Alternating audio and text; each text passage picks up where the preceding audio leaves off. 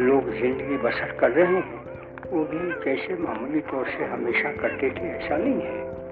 हिंदू, मुसलमान का इतवार नहीं करते हैं, मुसलमान हिंदू का इतवार नहीं करते हैं।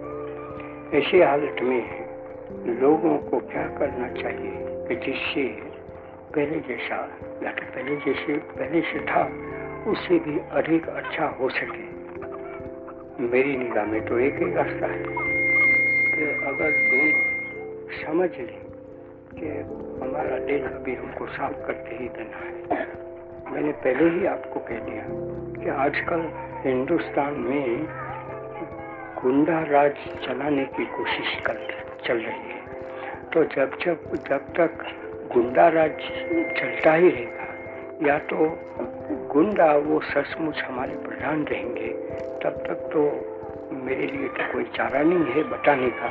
कि तब हिंदू और मुसलमान दोनों पहले रहते थे, ऐसे ही एक दिल होकर रह सके। ये मैं नामुमकिन सा समझता हूँ। लेकिन हाँ एक शर्त है कि या तो हिंदू, या तो मुसलमान।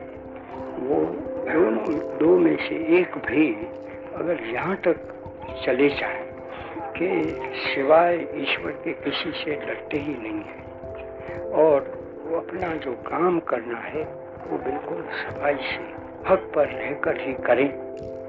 और जब ऐसा करते हैं, तब पीछे वो भय को छोड़ देते हैं। सब भय को छोड़ दिए है तो पीछे दूसरे ही ना, वो तो दुर्बल बने। वो दुर्बल बन जाते हैं, वो हमेशा के लिए पीछे रह नहीं सकते हैं। तो उनको जो सच्चे सबल बने हैं उनको उनको सहारा देना ही है। अभी आप भूल न चाहें मैं कहता हूँ, सबल। आज तो वो गुंडाशाही सबल बन गई है। वो तो निकम्मा है। लेकिन जो जो ईश्वर के भक्त रहते हैं, ईश्वर से ही डरते हैं। दूसरा किसी का डर नहीं रखते सब चीज़ भक्त से ही करने वाले हैं। वो वो बहुत बलवान है। सबसे बलवान वो हो जाते हैं। उनको गुंडा भी सता नहीं सकते।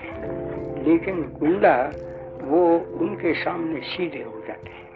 ये न्याय है। दूसरा, मैं कोई जानता नहीं हूँ। चारा कि जो आप लोगों को बता सकूँ बाकी दूसरे तो इतने लोग पड़े हैं।